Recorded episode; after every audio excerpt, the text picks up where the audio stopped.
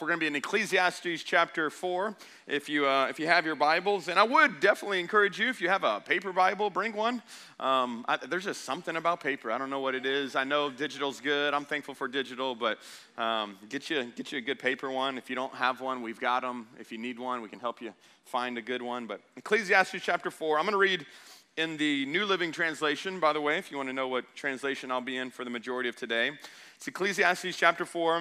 We're going to look in verse 7 through 12. And it says, it says this. It says, I observed yet another example of something meaningless under the sun. Now, let me just pause here for a quick moment and just uh, introduce you to the writer of this, a, name by, a guy by the name of King Solomon. Solomon was, uh, next to Jesus, the wisest man that ever walked the planet. He's incredibly wise that there was a moment when God said, Hey, you just ask anything. What do you want to ask for? And he didn't ask for riches, he asked for wisdom. He said, God, make me wise. And, and truth is, is, is I'm going to just go ahead and let you know this. If you're wise, money follows. You can, be, you can have money and not be wise. And y'all know people like that? Don't look at them. But um, you can but if you're wise, money can follow. This guy had everything. He had all the, all the money in the world. He had all the women in the world, way more than he needed. Um, he had all of the, the, the castle and the, the place. He had, it, he had it all. He had it all. And so we get this book, uh, Ecclesiastes, a lot in Proverbs, Song of Solomon, all those are written by this man. And, and he says, Listen, I've observed a lot of stuff in life. I've experienced the high, high, high of life. I've experienced the low, low, low. I've, I've got it all. Everything that someone said that they would need in life to be happy, I've had it. And so he gives us this verse and says, Hey, I've, I've, I've, i want to show you an example of something that's meaningless that's under the sun. Verse 8 says, This is the case of a man who is, everybody help me with this, is what? He's all alone, okay? Uh, without a child or a brother, yet who works hard to gain as much wealth as he can. So he's a worker, he's working, but he's got no family, he's got no people in his life. But then he asks himself, and here's the question Who am I working for? And why am I giving up so much pleasure now? It is also, tell me these two words, it is also meaningless and and depressing. How many know when you're working all the time and you can't be with your family, those two words mean a lot?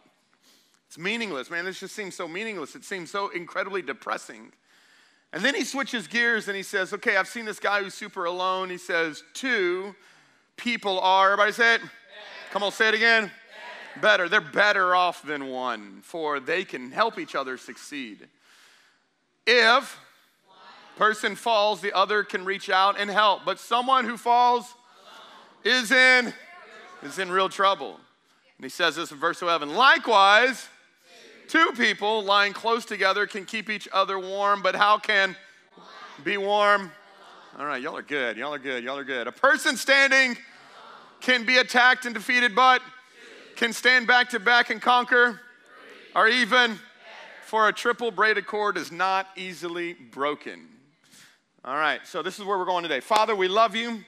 God, we thank you so much for, uh, for just the fact that we have the privilege to gather the opportunity to gather.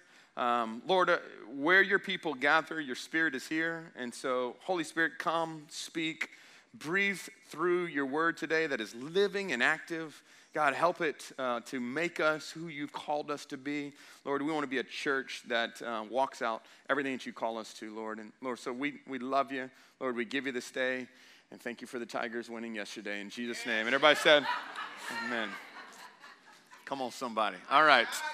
I, um, I think we can all agree that two is better than one. I think we know that. Two is better than one. But can we also agree that two can be harder than one? Yes.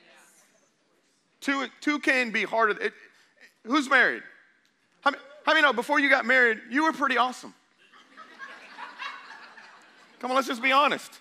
You were awesome. You were amazing. Uh, that's how I felt. I was like, man, I'm, I'm living my best life. This is amazing. I, I, I am amazing. And then I got married. And then I found out that two is not always better than one because two has two different opinions, two different perspectives, two different thoughts, two different ideas, two ways of what clean means. two ways of how a dishwasher is supposed to be loaded. Come on, anybody with me? When I was by myself, I loaded it great. I felt like I loaded it great. Then I found out I don't load it great. I load it terrible. I, I, it's just terrible.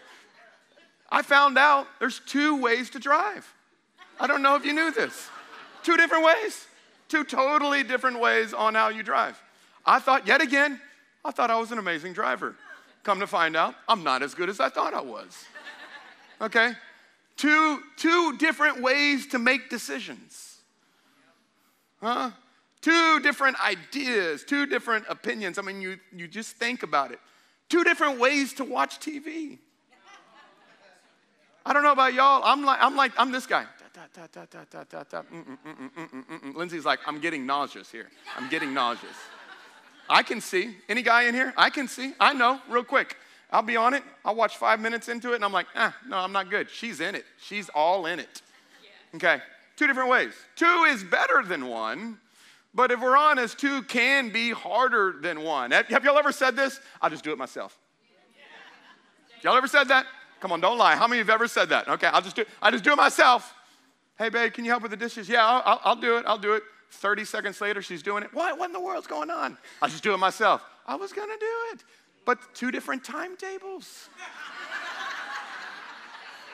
Come on, y'all with me? Any husbands, can you? Any husband in here? I'll do this myself. I you I was gonna do it. No, I meant like right now. Okay, all right. Why are two better though? Two are better because God designed us for community. God designed us to be with people. And King Solomon, according to the verse that we just read, um, he is telling us that your spiritual life, your emotional life, and your physical life is directly impacted by the people you have in your life. This is what he's telling us. He's saying two are better than one. Now, I have to start today's message with this because I know you know where I'm going. Because I'm, I'm really trying to get us to understand biblical community. I'm trying to get us connected more together. We have been so isolated and so alone. I'm trying to get us all back in. I'm trying to get you in a life group. I'm going to put my cards out there right now. I am doing everything I can to get you into a group because um, two is better than one, and three is even better than two. And so four is even better, and five, and six. But but let me just start here because I know some of you in here, immediately as I start saying that, there's a couple things that happen. First off, there's some of you that have been bruised, beaten, and betrayed by people. And so you immediately have bought into this lie that I'm actually better by myself. Because if I'm by myself, then I don't have to go through any of that experience. And so you buy into this thing of, you know what, all I need is Jesus. Jesus and me and coffee, we're good. All right? Come on, somebody, let's be honest. That's just how it is. I'm, I'm good. I'm good. I've, I've done the people thing. Uh, I've got the t shirt. I've been hurt by it. I've been betrayed by it. I've been all those kind of things. And uh, all those is rightfully so. Those things have happened. Those things have happened to me. I understand what it is to walk with people. But in order to walk with people, you've got to be okay with the fact that people are going to, to sleep on you, like we talked about last week. It's going to happen. Um, and so, for those in here that are like, you know what, I just need God, me and God, and I'll come on Sundays, Pastor, and I'll come listen, and, and I'll, I'll be a part here and there, but that's, I'm good, I'm good. I just want you to know that's not even biblical. From the very beginning of scriptures, let's go, Genesis 2.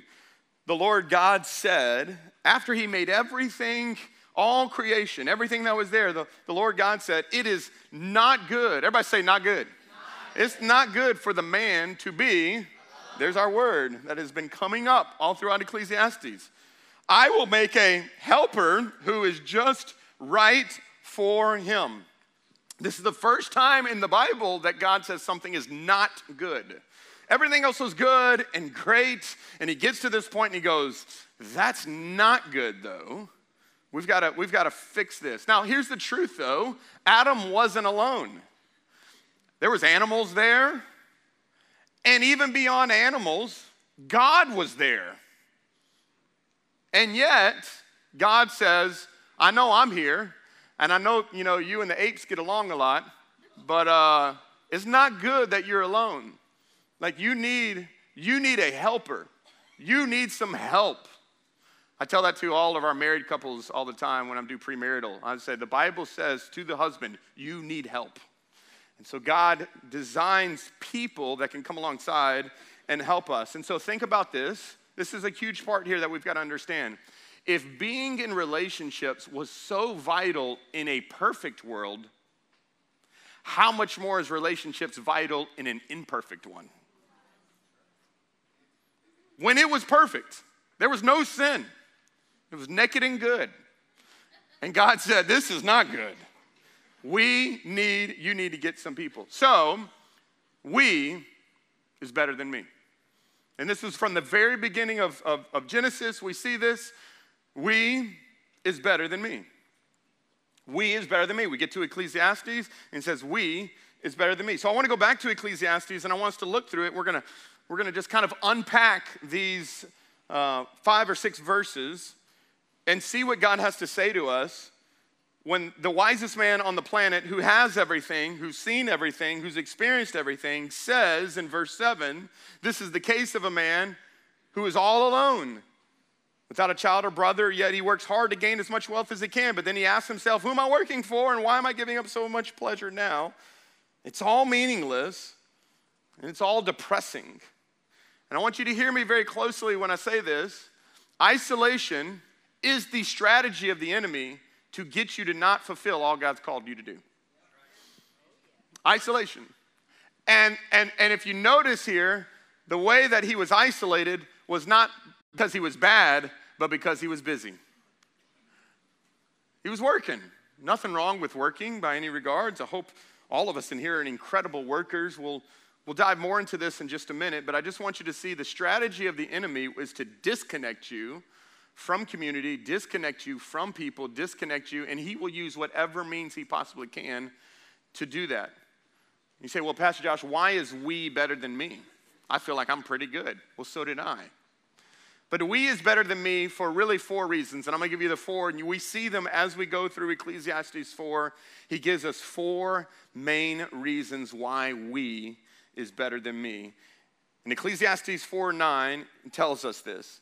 Number one is this. Here's the first reason why it is productivity. I'm gonna give you four words productivity. Ecclesiastes 4 9 says, Two people are better off than one, for they can help each other succeed. They can help each other succeed. I don't know if you realize this, but God will put people in your life that will help you win. Watch this. And the enemy will put people in your life to help you lose. How many of y'all looked back over the, over, over the track history of your life and you look back and go, those were God people and those were not God people?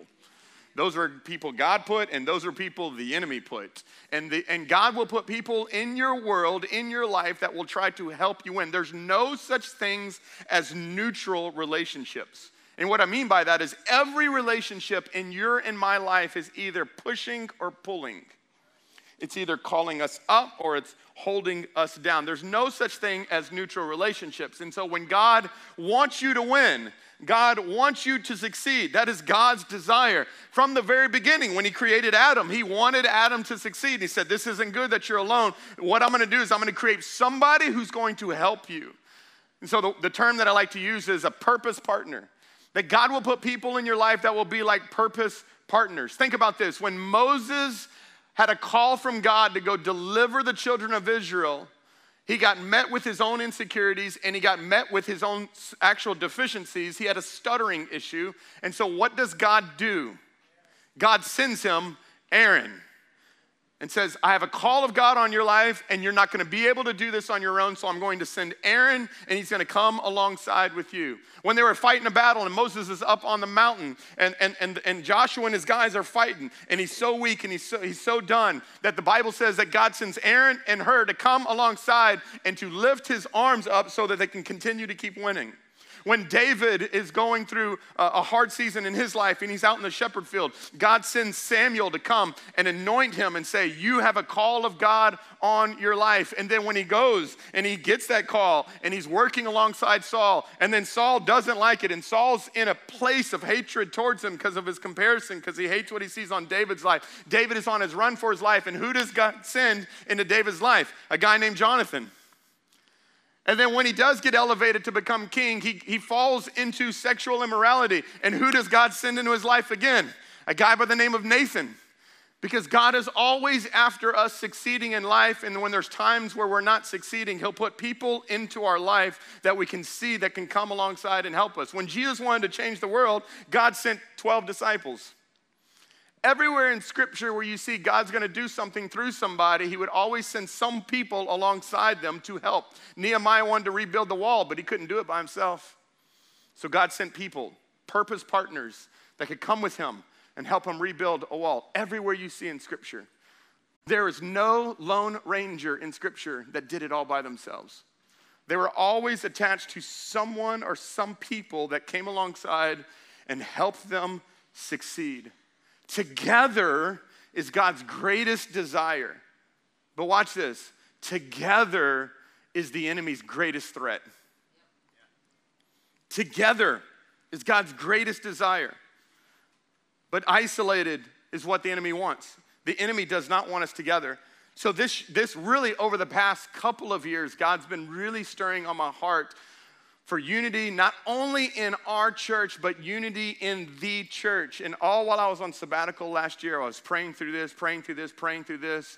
And then as we went through the hurricane season and God started uniting some things there. And then over this last probably six months, I've been really asking the Lord, God, help us to unite Help us to unite. I've been in Jennings 22 years and I've never seen any churches in this region really united for the purpose and the glory of the Lord. And I'm beyond excited to tell you that we are in a season right now where God is uniting churches. Look, I'll show you a picture. This is a picture. Look, this is a God picture. This is a God picture. Let me tell you, we, there's, there's about 15 or so, maybe 10 to 15 churches right now that have committed to saying, we're not in competition with one another. We're going to come together. We're going to work together. We're going to resource together. We're going to encourage together. We're going to help together. We're going to love together. This is, this is what God's called us to do. I'm telling you, this is what God's called us to do. So I'm going to just tell you right now all these guys are becoming my best friends. And if you leave the church and go to their church and you talk about me, they got my back. And if you leave their church and you come to my church and you talk about them, I've got their back. Because we ain't doing this. We are one church, one people, one church united together to lift up Christ. Hey, everybody, we is better than me. And we saw this during the hurricane because what God did through our churches in the hurricane, our Savior's church could have never done alone. Ever. Ever. And what we saw even over this past summer of moving the school and, and, and then all the stuff that we have going on. Today I'll be, I'll be in the Catholic Church this afternoon at 2.30 for a 9-11 prayer service with about seven or eight other pastors praying over all the first responders of our city. What is God doing? God is, is saying, hey guys, we's better than me. We's better than me. We don't elevate our church or our thing. We, we elevate Jesus. And when Jesus is lifted up, he draws people to himself. He draws people to himself. So y'all continue to pray for that, by the way. Y'all continue to pray of what God wants to do because how many know the enemy hates that? And right now, there's so many incredible things that we're dreaming about and praying about, about how we can impact this community and things that we can start doing together. I mean, it's incredible. Um, but I'm going to tell you right now, the enemy is going to see any crack that he can come in to bring division. Now, we is better than me because of productivity, and that is because God always sends people in our life that that helps us be who we are. And I, I, want you to see this because in the book of Romans, the Apostle Paul writes a letter to the, the Roman to the church in Rome. And at the very end of the book, he's signing off. The end of chapter 15. I'm gonna show you the verse. The end of very uh, at the end of chapter 15 in, in Romans 15, verse 33, he says this: Now may God who gives us his peace be with you all Amen. And how many know when you do like amen, like that's the end? Like, y'all know, like, I'm done with this service because at the very end I pray and I go, amen. And like, you're dismissed, you're dismissed. But Rome, Rome uh, Romans doesn't end in 15, it actually ends in 16. It's almost like he's like a pastor that says, wait, wait, hold up, hold up, hold up. I got one more thing. I forgot. Sorry, I forgot. Y'all remember Pastor Bubba? Give me five minutes. Give me five more minutes. Give me five more. Who got, who got it? Who got it? Who got it? Okay, that's what, that's what the Apostle Paul's doing right now. Because at the end of 15, he's done. We're finished. And it's like he's wrapping it up and he's like, oh, wait, hold up, hold up, hold up, hold up. And so at the end of 16, I want to show you something. At the end of 16, verse 27, he says, All glory to the Lord, only wise God, through Jesus Christ, forever, forever. Amen. Okay, now I'm really done. Now the question is, what did he do in all of 16? Now, if you go and you read Romans chapter 16, it's 24 verses, or 27 actually, but in 24 of those verses, he mentions 33 people that helped him do what he did. Literally, if you go through the whole book, it's like Ithacus and Platypus and, you know, Unicus and all these, how many you know? It's just crazy names like that, you know. Tell Paul, uh, you know, tell, tell them all, all right? What he's saying is 33 names over the course of 24 verses, and he's making this statement I could not have done this without these people. I could not have done this without these people. John Wooden, who is one of the most decorated national collegiate basketball coaches in all of the US. He's won 10 national championships in 12 years. He had a rule, and here was the rule to all of his guys. He said, if, if, if you ever make a bucket, shoot a three, you make it, you drain it, you do something, you are to never point the attention to you if you ever point the attention to you, beat your chest or whatever, he said, I'll take you out of the game. He said, the only thing you're allowed to do is that as soon as you make a bucket, you have to point to every guy that helped you make that point. What is he teaching his guys? You couldn't do what you do without them. We is better than me. Everybody say that. We is better than me. And if the Apostle Paul knew that he needed people to win, Yet again, how much more for us? And I, and I think about this as a church. This, this church is, is all about other people in this church that are lifting the load, that are carrying the, carrying the weight of what we do as a church. There's so much of what happens, not only just on a Sunday to make Sunday happen, but all throughout the week in our prayer teams and in our life groups and in our outreaches and in so many different ways that are doing our staff and what they do behind the scenes.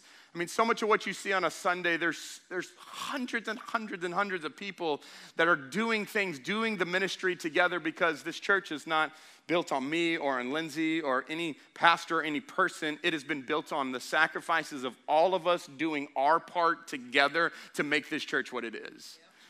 And can we just stop for just a moment and say thank you to all of our dream team, all of our life group leaders, all of our staff, all of our elders?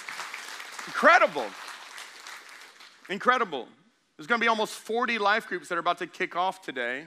And that was 40 plus, probably close to 80, because they all have different co leaders of people who have said, I'll step up and make it not just about me on a Sunday, I'll go and invest in people.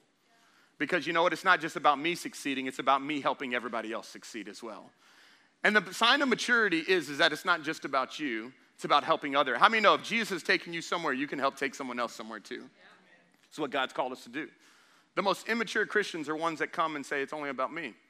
Jesus says, that's not the way. That's not the way. The way of Jesus is, is that as, as I help you, you help others. So, productivity, that's the first thing. Two are better than one. Second word, stability. Stability. Look at verse 10. He says, If anyone, any one person falls, the other can reach out and help. But if someone falls, what? Alone. What is it? They're what? They're in some real trouble. 1989, there was a very epic commercial that went viral when viral wasn't even a thing. But in 1989, there was a commercial that came out by a company called Life Alert. Does anybody remember Life Alert? How many are old enough to remember Life Alerts? What was the motto of Life Alerts? That's exactly right. And everyone that was born after 2000 is like, I don't know what y'all talking about.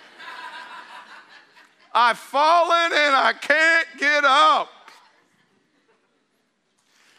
What it was, was it was designed spe- specifically, mostly for senior citizens. Who are in a vulnerable place where if they fall or something happens, that they've got this beeper paging system that's around their neck or on them that they can push a button and it alerts, you know, um, ambulance and, and police and all that, all that stuff. And so, how many know that there's going to always be a place in our life and a time in our life where we've fallen? And there's going to be times in our life where we've fallen and we feel like we can't get up.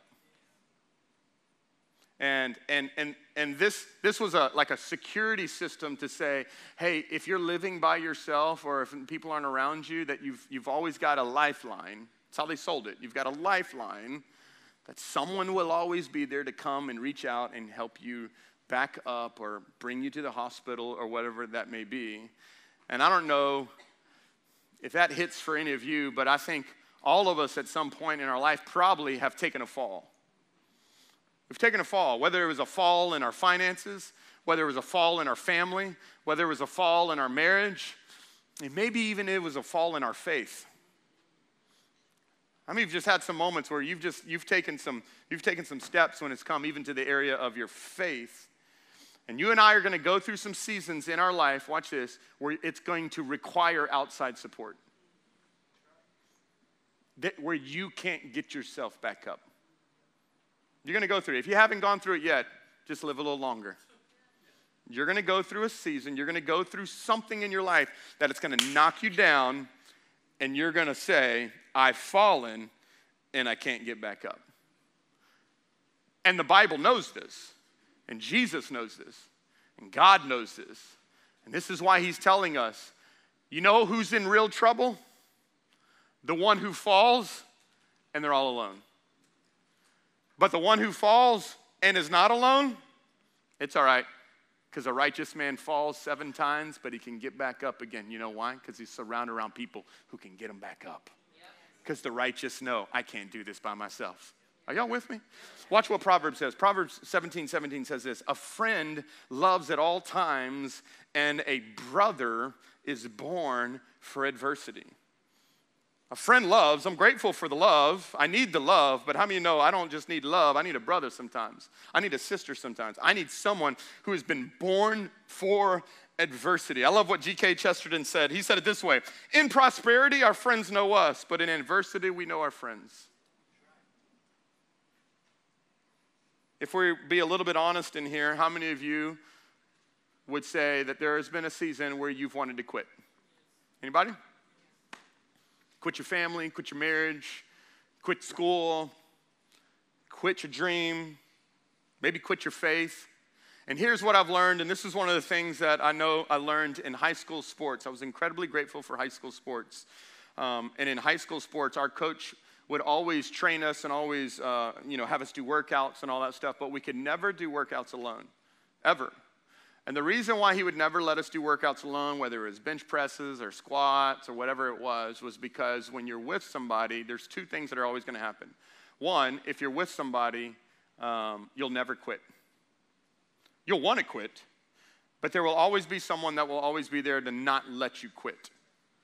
And then the second thing is, you always do more, go further, go faster when you're with somebody else than when you're, when you're by yourself. Let's, is that not be honest? I mean, is that, and let's not be honest. Let's be honest. Let's, let's be honest to this, because if, if, you're, if you're out working out, I, this is how it was. I'm gonna just tell you how I was, okay? I can only tell you how I was. If we were out doing running, like I was in cross country, and when we would run, when I was running where the coach could see me, I was all in. But as soon as I got around that building or around those, those bushes where the coach couldn't see me anymore, come on, how many know you, you're like, I mean, I just dropped it way down. I'm like, ah, I'm just going. But as soon as someone would come back around, I'd be like, Why? Because there's just something about this push that when adversity and when the hardships come, that when people get around us, they, they, can, they can push us forward. They can, they can keep moving us on. They can, they can pick us back up. They can say, hey, get up, let's go, let's keep going, let's keep moving, let's keep moving, let's keep moving. I'm gonna tell you this you only quit alone. You only quit alone. That's why the enemy's job in marriage is to get a, a, husband and a wife so separated, so isolated, that if I'm isolated enough, I'll quit.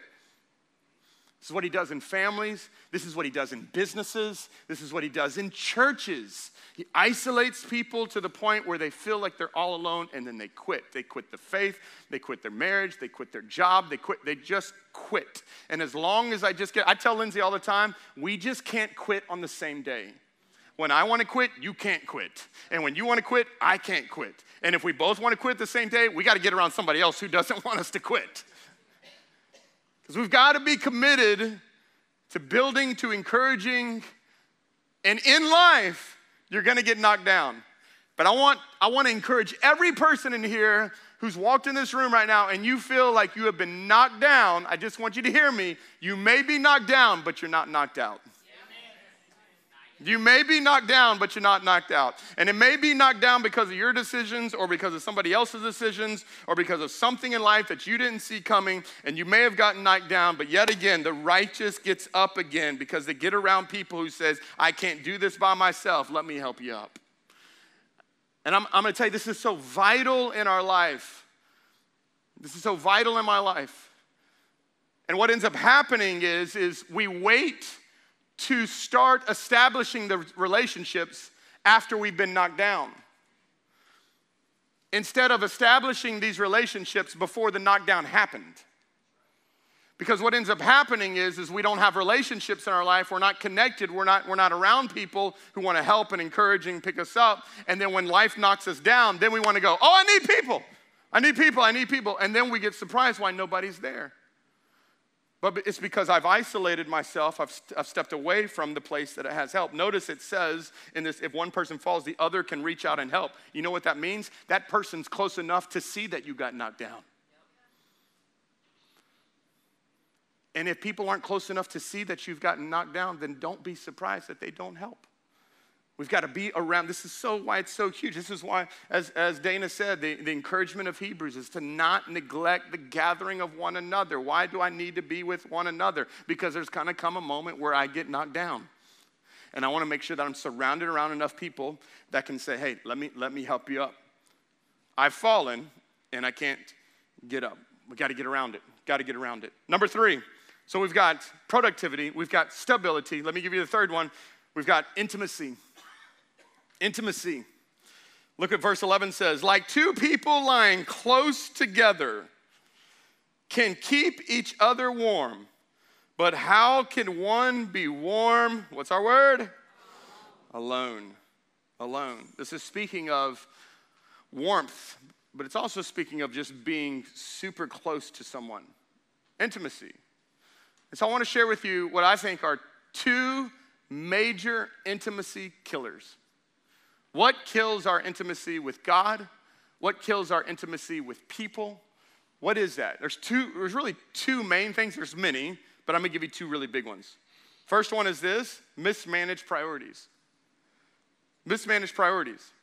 What can kill intimacy in any marriage, any family, any church, relationship with the Lord is not that you're bad, it's that you're busy. You're just too busy. You're, and, and, and what ends up happening is you're too busy with things that don't matter that you can't give your time to the things that do matter. And, and listen, everything can be good, but not everything is great. And, and if, if I want to have intimacy in my relationship with God, how many know I've got to spend time with God? If I want to have intimacy with my relationship with my wife, I've got to spend time with my wife. And what ends up happening is, is we go from, this happens in relationships with God and it goes to happening in relationships with your marriage. If you've ever noticed that there's a time where you've grown cold, because that's really what's happening here. He's saying if you want to keep warm, if you want to keep on fire, if you want to keep passionate for this, you've got to stay close. You've got to stay close. The further you get away, the colder you get. So if our marriage has gotten cold, if our relationship with God has gotten cold, man, I used to be on fire for God at one point. What happened? Newsflash, he didn't move. Guess who did? We did. And usually not because it's not because it's bad. It's usually because we're busy. I get it all the time. I go to Walmart all the time and I see so many people. Like, man, where you been? Word? What do you think they say? Man, I've just been busy. Me too. Me too. I'm busy too. But the church is not, is not a luxury, it's a necessity. Like, I need people in my life desperately, desperately bad. Notice when people's life goes south, what they start prioritizing back again. They get back into it. Why? Because you realize real quickly that when I disconnect, I can get cold. I can get so so busy. I, I love to use the analogy because I love. I'm a barbecue guy, and come on, anybody love barbecue? Anybody love eating barbecue? I love the actual like the art of barbecuing. Like it's an art to me. Like I've, I've got to like do the coals. I've got to like, I don't do the gas side. I'm thankful for the gas, but, but I'm like a coal guy. Like I'm, I'm that type of guy. Put them all together, you know, uh, I'm getting the little starter stuff that's happening and, you know, just watching it. I like to get my blower and blow it. Like, it's like fire. I mean, it's just like a man thing for me. Okay. I just, I love it. I love it. I love it. I love it. I love it. And so you wait and you watch that fire. You know, you got to wait and watch those coals get, get, get really hot. And I, I, use like lump coal. I don't use charcoal. I use like this lump coal because my barbecue pit requires of it. And it gets all white and it's all hot. And you know, I'm measuring, you know, the temperature and all this stuff. So if you take any of those coals and I go and I would try to take it with tongs in the middle of the heat and I go and I set it outside of the char- other charcoals, just give it a couple minutes and I can grab that thing with my hand. But as long as it stays in with all the other ones, it naturally stays on fire, not just because it's on fire, but because it's surrounded by fire. Are y'all with me? So, watch how this plays out. Watch how this plays out in your walk with the Lord if you were to think about the time you were probably most on fire with the Lord, it probably was a season when you were around people most on fire for the Lord. And then if you notice that I'm not as much in my relationship with God like I used to be, it could possibly be that I have taken myself out of the coals and I've put myself off to the side because of mismanaged priorities. And I will never apologize for challenging every one of us to make Sundays priorities, to make life groups priorities. Well, I'm busy, so am I. But my life is too fragile, and my life too means too much, and my marriage means too much, and the things that matter mean too much for me not to make this a priority. Are y'all with me? Okay, so so mismanaged priorities. Let me give you number two. What can make our heart grow cold? Relationships grow cold is unresolved conflict. Unresolved conflict. So, mismanaged priorities is really, I'm just too busy. Unresolved conflict, watch this, is I'm too angry. I'm too hurt. I'm too offended. And how do you know those are all strategies of the enemy? To make you too busy, too hurt, too angry, too offended. And so what you do is you disconnect from the place or from the people that you need to be at. Okay, really, let me, let me give you a, a for example here. All right. Every married person in here, married people, when you and your spouse have an argument right before bed and you get into bed, let me ask you, is it snuggle time? It's like the Grand Canyon just came up into my bedroom. You know what I'm talking about? And don't you dare put your foot over on the side, like, get that foot off of me. Like, you better not touch me. You better not touch me. Why? Because there's, there's, there's unresolved conflict. And so, therefore, unresolved conflict has driven a wedge, and now you, you're in two different parts of the bed. Same bed. Some of y'all, unresolved conflict, you're not even in the bed anymore you somewhere else. But I just let Lindsay know, my house, my bed. All right, so you can go to the couch. I'm going. Now, I might be on a sliver of the bed, but I'm still, I'm on my bed, okay? I'm in it. No, Lindsay and I really have committed to, we're not perfect by any regards, but we have committed to not letting ourselves go to bed without us resolving things. Um, and really, it's because it, uh, that stuff compounds with interest. It's like when you don't pay your debt. It's, it's not that it just stays there, it compounds with interest. So when you don't deal with offenses and you don't deal with hurts, listen, time doesn't heal wounds. no, it does not. If anything, time grows wounds and makes those wounds even deeper and greater. And so, understanding unresolved conflict, these issues that try to separate you, it is so important for you to settle them. You know, we talk a lot about spiritual family. You know, we'll say that word all the time. Man, welcome home, welcome to the family.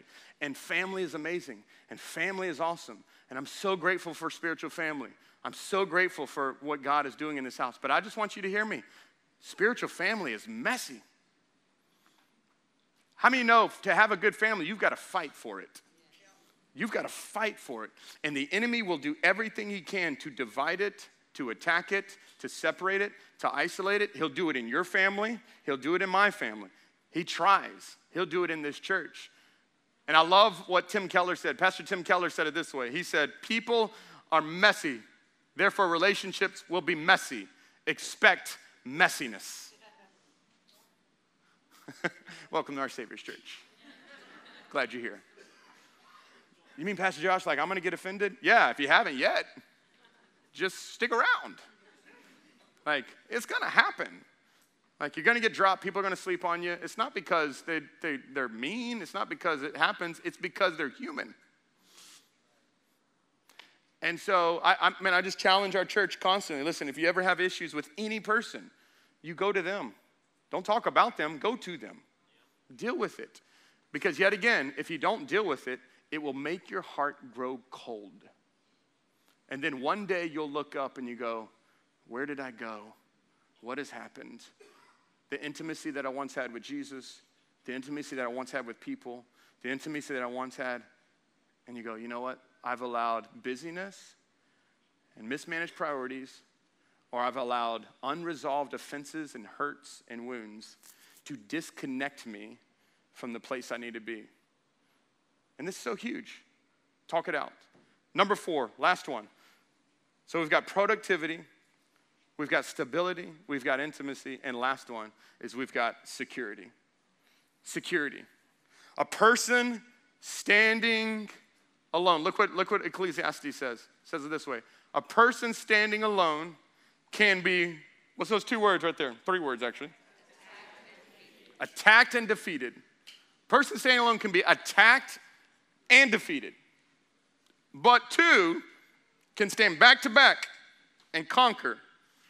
Three are what? They even better. For a triple braided cord is not easily broken. This is huge. This is huge here.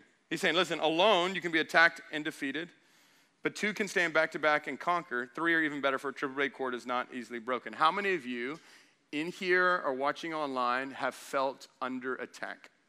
Anybody? Have felt under attack as of lately? Maybe in just different capacities, in different ways. Maybe it was the people, maybe it was the enemy. And the enemy will always look for ways to isolate. This is what he does. He tries to isolate because, yet again, it says, not only will you be attacked, you can be defeated when you're alone. Now, watch this. When there's two people, you're still going to be attacked. And when there's three people, you're still going to be attacked. But notice, it's only the one who's alone that's defeated.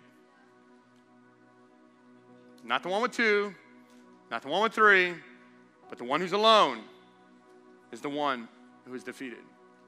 And it reminds me of what Ephesians 6 says when the Apostle Paul writes, and this is our last verse finally be strong in the Lord and in the strength of his might.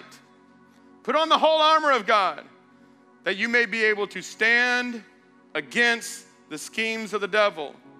For we, what does this say? For we do not wrestle. We do not wrestle. We don't wrestle. You know why that says that? Because God's never called us to be wrestlers. He's called us to be soldiers. We're not wrestlers. Wrestlers wrestle one on one. So I see, uh, Pastor Dustin, come up here quick. How many of you think that I can take on Pastor Dustin? Let's see. Four of y'all. What the heck? okay, so Are we doing this, huh? No, I'm joking. Okay, so the Bible says, I'd take that any day. All right. we do not wrestle. And so during the Greco-Roman time, it was literally, it was one-on-one. You're wrestling against one another. And, and, and don't let this man, he's, he's strong. This is a strong dude. And so we could, we could definitely wrestle it out. Eventually somebody's gonna win, I'll win, but eventually there's this. Let's go. I'm- okay, so, so this is, but he says, we do not, I didn't ask for your ass. Okay, no. So, this is, this is how most people deal with the enemy. Let's go. Let's do this. I got this. Got my belt of truth. I got. He says, no, no, no. Paul says, no, we don't, we don't wrestle though. We don't wrestle against flesh and blood and principalities. He's, he's telling us that there's a spiritual battle that we actually take.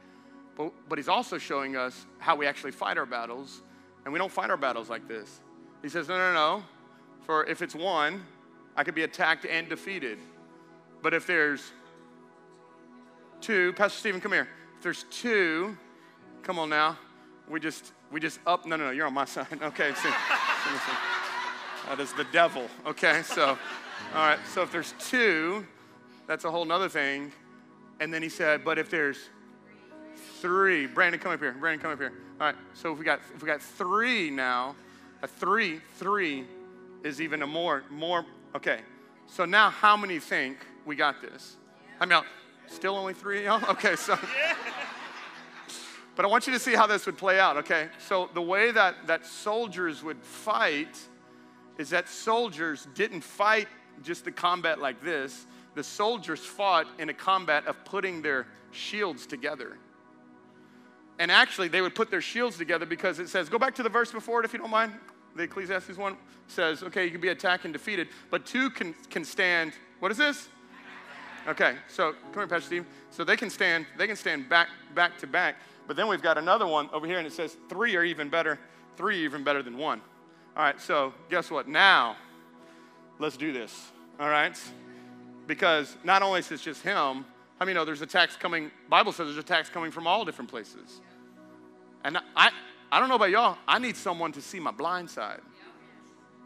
By the way, you got blind sides, right? You've got blind sides. I've got blind sides, and we we need it. And so we put our we put our armors together, put our shields together. The Bible says one can put a thousand to flight, two can put 10,000. That doesn't even seem right. It should be two should put 2,000, right? But when we come together, there's a security that says I get 10 times stronger when I'm with other people than when I'm by myself. Amen? All right, love you guys. I'm, thank you, devil. But watch this. I want you to see this. I just want you to see this. We're done. We're done. This is why the enemy would love to isolate me from my help. Because the moment he isolates me from my help, watch this. The moment he isolates any of us from help, we lose productivity, we lose stability, we lose intimacy, and ultimately we lose security because now we are alone.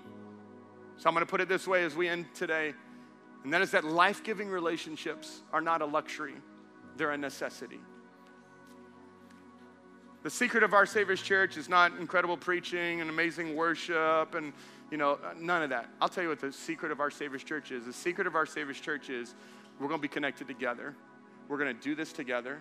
We're going to worship together. We're going to fight together. We're going to lose together. We're going to win together. We're going to encourage together. We're going to walk together. If you don't like together, you won't like our Savior's church because we are committed to doing this together because it's not a luxury, it's a necessity. I need it. You need it. We need it. Only weak people think they're strong enough to do it alone. And this is why life groups have been created. This is why we've got over 40 different life groups. Whether you're in high school or junior high, you can get connected. Whether you're young adults, you can get connected. Whether you're a man or a woman or married, or you want to go through freedom, or you want whatever. There's so many different options, but there's places for you to get connected and to get known. because the areas you're unknown in is the areas you're unprotected in. And I don't know about you, but I know I am where I am today because of the life giving relationships that I've had to fight for, I've had to fight with. It's been a struggle. There's been pain, there's been offenses, there's been hurt, all of that. All of that. But it's worth it. It's worth it. My marriage, it's worth it. My family, it's worth it. For my sons, it's worth it. And you know what? For my heart, it's worth it. It's worth it. It's worth it. Father, we love you. God, we thank you today that we are reminded yet again that we is better than me. So much of our society is all about the individual, it's all about isolation. It's all about me and my wants and my desires. But the Bible says that when we come and we surrender our life to you, that our life is no longer our own. That our life is committed to you. And our we first begins as a surrendered life to you, Jesus. You.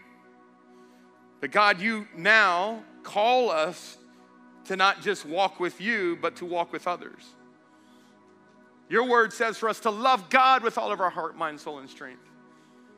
But then you also then encourage us to love one another. To love one another. So today, God, I pray for every person that is in this room and that is watching online right now that feels so alone. They may be in a crowd of people, but yet they feel so alone.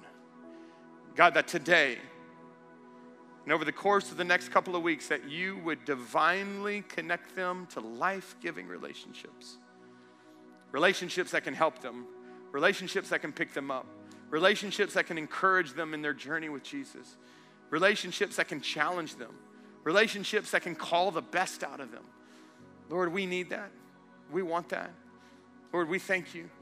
We thank you for your son. We thank you for Jesus. Lord, help us to not walk in pride I don't need people. I don't need this. God, help us to walk humbly before you, recognizing our deep need for you and for the purpose partners you're putting in our life. So, to God, today we say thank you for those that you have put in our life that are that. Thank you for them. Thank you for the gift that they are to us. Lord, we surrender our life to you. We give you everything today. In Jesus' name. And everybody said, Amen, amen, amen.